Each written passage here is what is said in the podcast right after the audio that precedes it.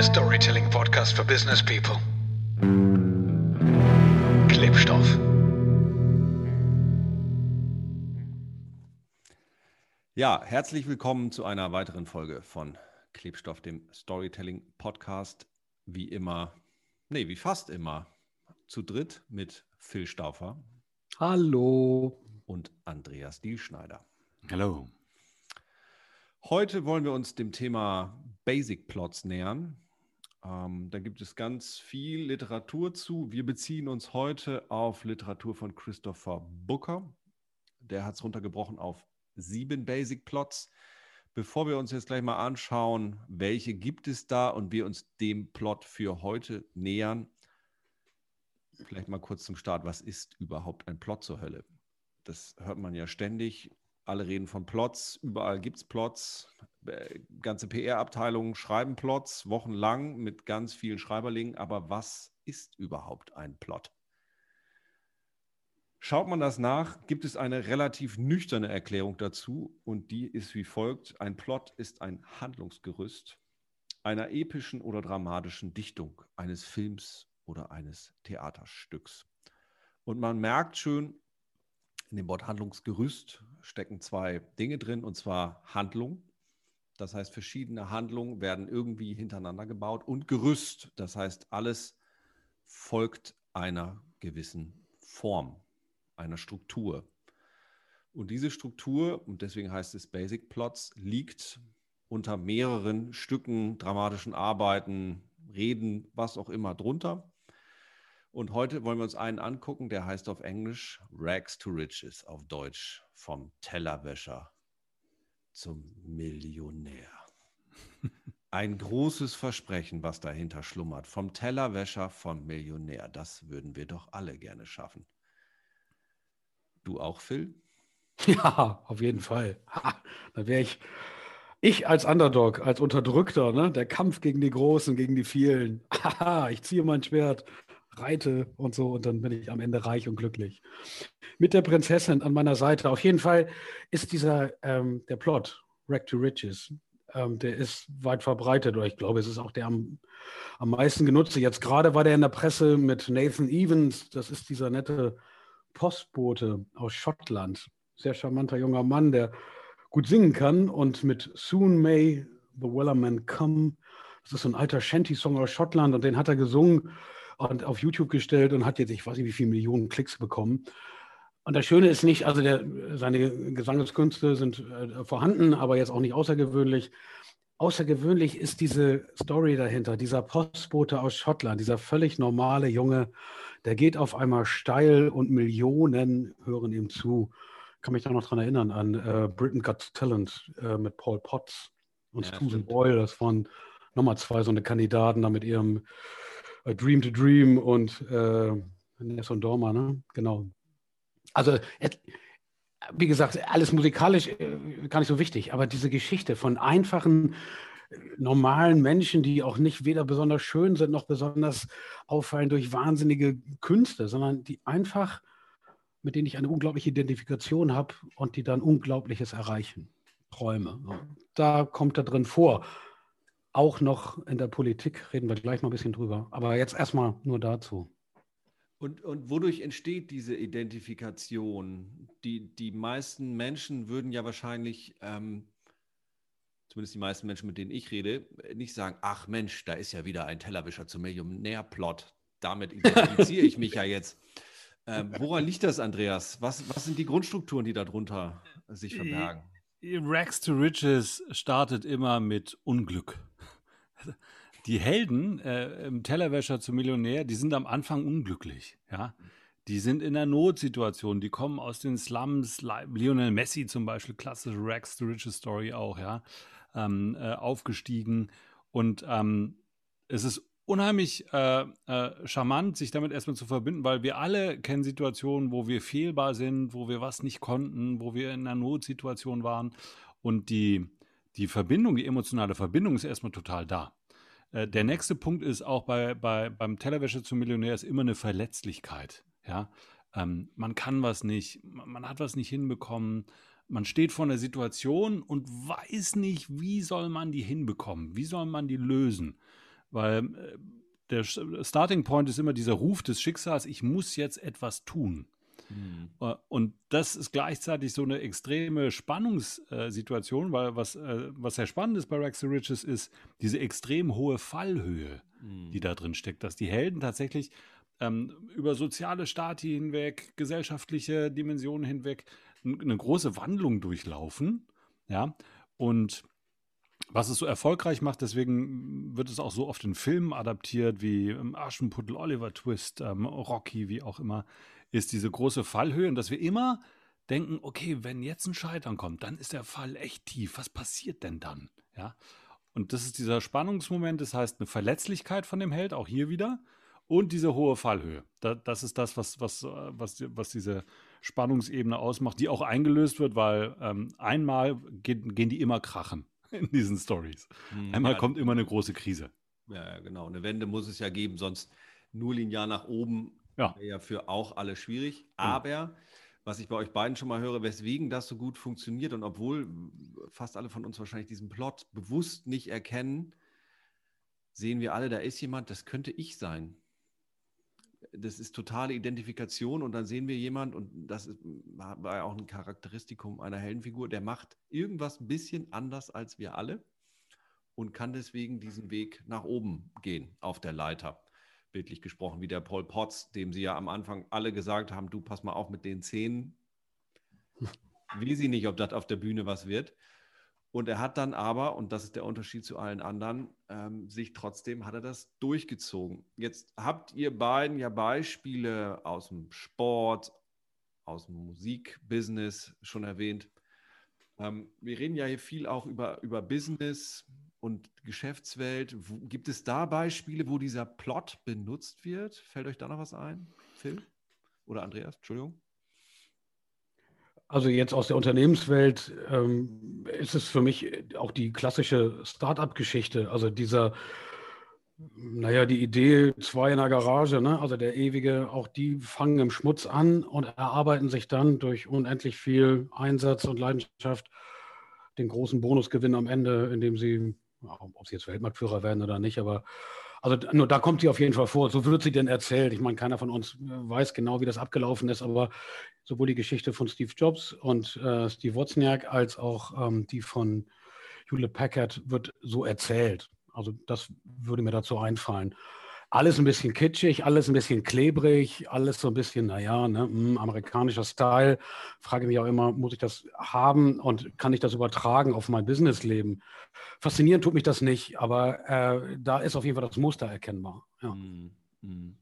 Ja, Larry Ellison zum Beispiel von Oracle ist ein klassisches Beispiel, ne, aus den Slums von New York emporgekommen. Ähm, Jack Daniels ähm, ist auch ein klassisches Beispiel, er wird sogar ganz bewusst von denen auch in der Werbung eingesetzt, ja. Der Sohn von den Immigranten, der dann nach oben gekommen ist mit dem Whisky. Und spannenderweise, der, der Plot ist so verführerisch und hat so viel Kraft, dass selbst Trump, obwohl er null auf ihn zutrifft, sage ich mal, versucht hat, diesen Plot auf sich umzumünzen und anzuwenden. Äh, ja, jetzt wird es interessant, weil jetzt ist, das ist genau so ein Punkt. Die Verführbarkeit von diesem Plot, das finde ich wirklich interessant. Also die, weil wir glauben, also ich glaube, dass wir alle diesen Kampf klein gegen groß, schwach gegen mächtig, dumm gegen die Klugen, das ist ein Kampf, den wir alle in uns tragen und wir lieben es, uns mit dem Loser zu identifizieren. Das war schon seit Charlie Chaplins Zeiten so. Mhm. Und wir mögen es einfach, wenn der Verlierer, der, mit dem wir etwas gemein haben, wenn der auf einmal aufgrund seines Einsatzes, seiner Leidenschaft, aber auch durch Glück und durch whatever, wenn der in die höheren Sphären kommt, was er dann da macht, ist ja nie wichtig. Das endet ja dann immer. Ne? Der Plot endet ja in dem Moment, in dem er dann oben angekommen ist. So. Und diese ewig, dieser Wunsch, mit den oberen eins zu werden, so was die Menschheit dazu antreibt. Aber das ist anscheinend ein tiefer in uns sitzender Drang, mhm. zu denen zu gehören. Ja, und wir fiebern mit den Kleinen mit. Ähm, jo, und genau. Anders, anders, lässt sich, anders lässt sich Brexit auch gar nicht erklären. Wenn ich das, den Link nochmal kurz aufmachen kann, dass ich denke, somit, wie kann man, also die Geschichte, die damals erzählt worden ist von Nigel Farage und Robert Mercer und äh, Steve Bannon, dass man sagt, äh, wie, wie können drei Rechtsextreme eine Geschichte erzählen, die so banal und falsch ist und dann ein ganzes Land mit in den Abgrund reißen. Aber es ist eben diese Hoffnung, bedeutsamer zu werden. Dieser Glaube daran, wenn ich das jetzt mache, danach bin ich bedeutender als vorher. Das scheint so eine tiefe Kraft zu sein, die ist verführbar über alle Maßen hinauf, äh, hinaus. Das ist erstaunlich. Da bin ich total bei dir, wobei ich äh, da schon sofort nachhaken würde, ob das wirklich Tellerwäscher zum Millionär ist oder ob die sich eigentlich eines anderen Plots bedienen, der, ohne ihn jetzt zu verraten, weil was die da machen, ist, die adressieren ein Gefühl an eine glorreiche Vergangenheit. Die wollen eine, ein, ein, ein Königreich wieder zum Leben erwecken. Aber das ist ein anderer Plot. Rebirth. Auch, auch aus dem Christopher Booker Buch. Und wir haben aber gerade schon gemerkt, ähm, das habt ihr beide schon gesagt, der Plot geht immer linear nach oben natürlich mit ein paar Hindernissen unterwegs, sonst würde man der, der Story nicht, nicht folgen und dem Plot nicht folgen. Und dann hört es aber irgendwie auf oben. Und das ist ja auch einer der großen Vorwürfe, die sich der Herr Booker stellen musste bei diesen, Herrn bei diesen Plots, die er da rausgearbeitet hat dass die dazu neigen, hier und da etwas zu verallgemeinern. Es gibt durchaus Modelle, wo es nicht nur sieben Basic Plots gibt, sondern zum Beispiel 20 oder 22 habe ich auch gesehen. Wer bietet mehr? Jemand 24?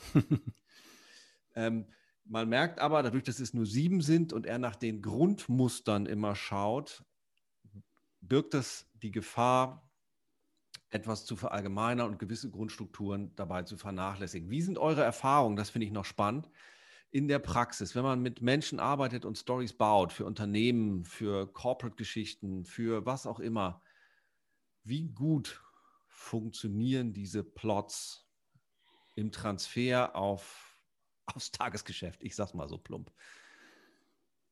Ja, die, die funktionieren definitiv. Das erste, ähm, wenn man das umsetzen will, wenn man dafür so eine, so eine Verlinkung finden möchte oder eine, eine, eine Praxisanwendbarkeit in einer reellen Situation, in einem Unternehmenskontext, ist die erste Aussage, die man hört, ist, dass ich, ich bin aber kein äh, Millionär oder ich, ich habe nichts Großes geleistet oder wie auch immer. Und dann kommt ein Punkt rein, der ganz spannend ist und das ist ein Punkt, den, den du gerade auch erwähnt hast, Phil. Ähm, so diese Heldenfähigkeit, nämlich was in dem Plot eine Rolle spielt von Rags to Riches, ist eine Unbeirrbarkeit, also ein Festhalten ja, und ähm, äh, zwar einen Zweifel zu haben, aber zu sagen, trotzdem Zweifel gehe ich daran. Und das spielt in allen diesen Tellerwäscher-Millionärs, dass auch das Umfeld, Freunde von dem Held ihm vielleicht abraten oder sagen, mach das nicht. Er sagt aber, nein, ich halte da durch, ich mhm. mache das jetzt. Und das ist so ein Prinzip von Stärke. Ähm, dieses Prinzip von Stärke an deinem Beispiel vom Brexit hat dazu geführt, wir lassen uns davon nicht abbringen egal was die anderen sagen, die Europäer, wie auch immer. Weil das, was die uns mit der Story eingetrichtert haben, das wird wohl stimmen. Da liegt eine Gefahr. In der Anwendbarkeit im Business ist es spannend, sich zu fragen, wo habe ich eine Situation erlebt, in der ich so eine Stärke hatte oder in der ich vielleicht einen Zweifel hatte, aber weil ich ein Gefühl hatte oder einen Glauben hatte, habe ich daran echt festgehalten und dadurch habe ich was bekommen. Mhm. Dadurch habe ich was ausgelöst, ähm, ob in meinem Umfeld oder bei mir selbst. Dadurch bin ich vielleicht durch einen Schmerz durchgegangen, aber weil ich diesen Schmerz, durch diesen Schmerz oder durch diese Situation durchgegangen bin, habe ich was ganz Tolles erfahren oder erreicht. Und da greift dieses Prinzip auf genau dieselbe Art und Weise, nämlich an etwas, eine besondere Fähigkeit, äh, eine Stärke, auch eine Zähigkeit und zu sagen, okay, das gucke ich mir jetzt an. Und, und das ist das, was auch in dem Plot drin steckt. Im Business-Kontext ist das vielleicht nochmal wichtig, einen so einen Blick drauf zu werfen auf Glaubwürdigkeit. Also dieser Plot, ähm, ich habe für Firmen gearbeitet, da haben wir ein Produkt erstellt, da wurde der Hausmeister dann genommen oder es sind einfache Angestellte, die genommen wurden und dann werden die in Schwarz-Weiß abgelichtet und dann wird ihnen so eine Heldengeschichte angedichtet und das passt aber nicht zur Kultur des Unternehmens. Es ist nicht Kino, ne? also im Business-Kontext sind diese Geschichten nicht wie im Kino, also es gibt keine keine Vor- und keine Nachgeschichte, sondern das Kino ist ein geschlossener Raum, da findet ein Ereignis statt, das ist auch dann in sich geschlossen und gut ist. Es hat keine Nachhaltigkeit in dem Sinne. Eine Firma arbeitet da anders. Die Perspektive muss gewährleistet sein, dass wenn ich so eine Geschichte erzähle, dass ich einen hohen Wert habe gegenüber meinen Mitarbeitern, auch den einfachen Angestellten, dann muss die auch tatsächlich sich in der Filmkultur widerspiegeln. Erst dann macht der Einsatz eines Plottes Sinn. Sonst verkommt dieser Plot zu einer kurzen Kinoeinstellung und dafür ist so ein Geschäftsbericht oder was auch immer es war, ist dann auch zu teuer, um den zu füllen mit solchen kitschigen Elementen. Das nochmal im Kopf behalten. Wenn man Plots einsetzt, müssen sie zur Film, äh, Firmenkultur passen. Das ist wichtig. Super. Danke, ihr beiden. Also, was wir heute besprochen haben, Rex to Riches, einer der sieben Basic Plots von Herrn Booker. Ein Muster, eine Handlungsabfolge, ein Muster, was wahnsinnig identifi identif identifikationsstiftend, so ist das richtige Wort, ich kann es nicht mal aussprechen, sein kann, wenn es glaubwürdig ist. Und ähm, das Beispiel hat Phil ja gerade nochmal gebracht das ist Fluch und Segen, das kann wahnsinnig kraftvoll sein. Wenn da aber was an diesem Plot, an diesem Muster nicht stimmt, dann dekodieren das die Menschen sofort, weil wir diesen Plot in unserem Leben wahrscheinlich schon millionenfach unbewusst wahrgenommen haben, ohne dass wir wussten, dass er vom Tellerwäscher zum Millionär heißt. Und damit schließe ich jetzt auch ab. Dieses Millionär ist in diesem Plot nur eine Metapher. Also ihr könnt die nutzen, auch ohne Millionär zu sein. Es geht nur darum, Ab 30.000 Euro Einkommen laden wir euch ein. Nutzt den Millionärsplot. Genau, dann heißt er aber vom Tellerwäscher zum 30.000 Euro Income. Ja, Kontraste schaffen, hat ja Andrea schon gesagt. Äh, genau. Am Ende geht es darum, ähm, Hindernisse überwinden, sich von den Meinungen anderer nicht ab, abbringen lassen und für etwas kämpfen. Und das ist am Ende die Essenz von diesem Plot. Und das macht ihn so kraftvoll, aber auch manchmal so schwierig einzusetzen. So, ihr beiden Tellerwäscher, wollt ihr noch jetzt noch was Machtvolles sagen zum Schluss? Ja, mach mal Schluss, du Millionär. Mach mal Ja, Schluss, mach- du Millionär. Ja, auftragen, polieren, ne? Nee, das war was anderes. Das war nicht Teller waschen, sondern Autos putzen. Ihr beiden, das hat großen Spaß gemacht. Danke euch. Bis denn, mach's gut. Tschüss. Ahoi. Tschüss.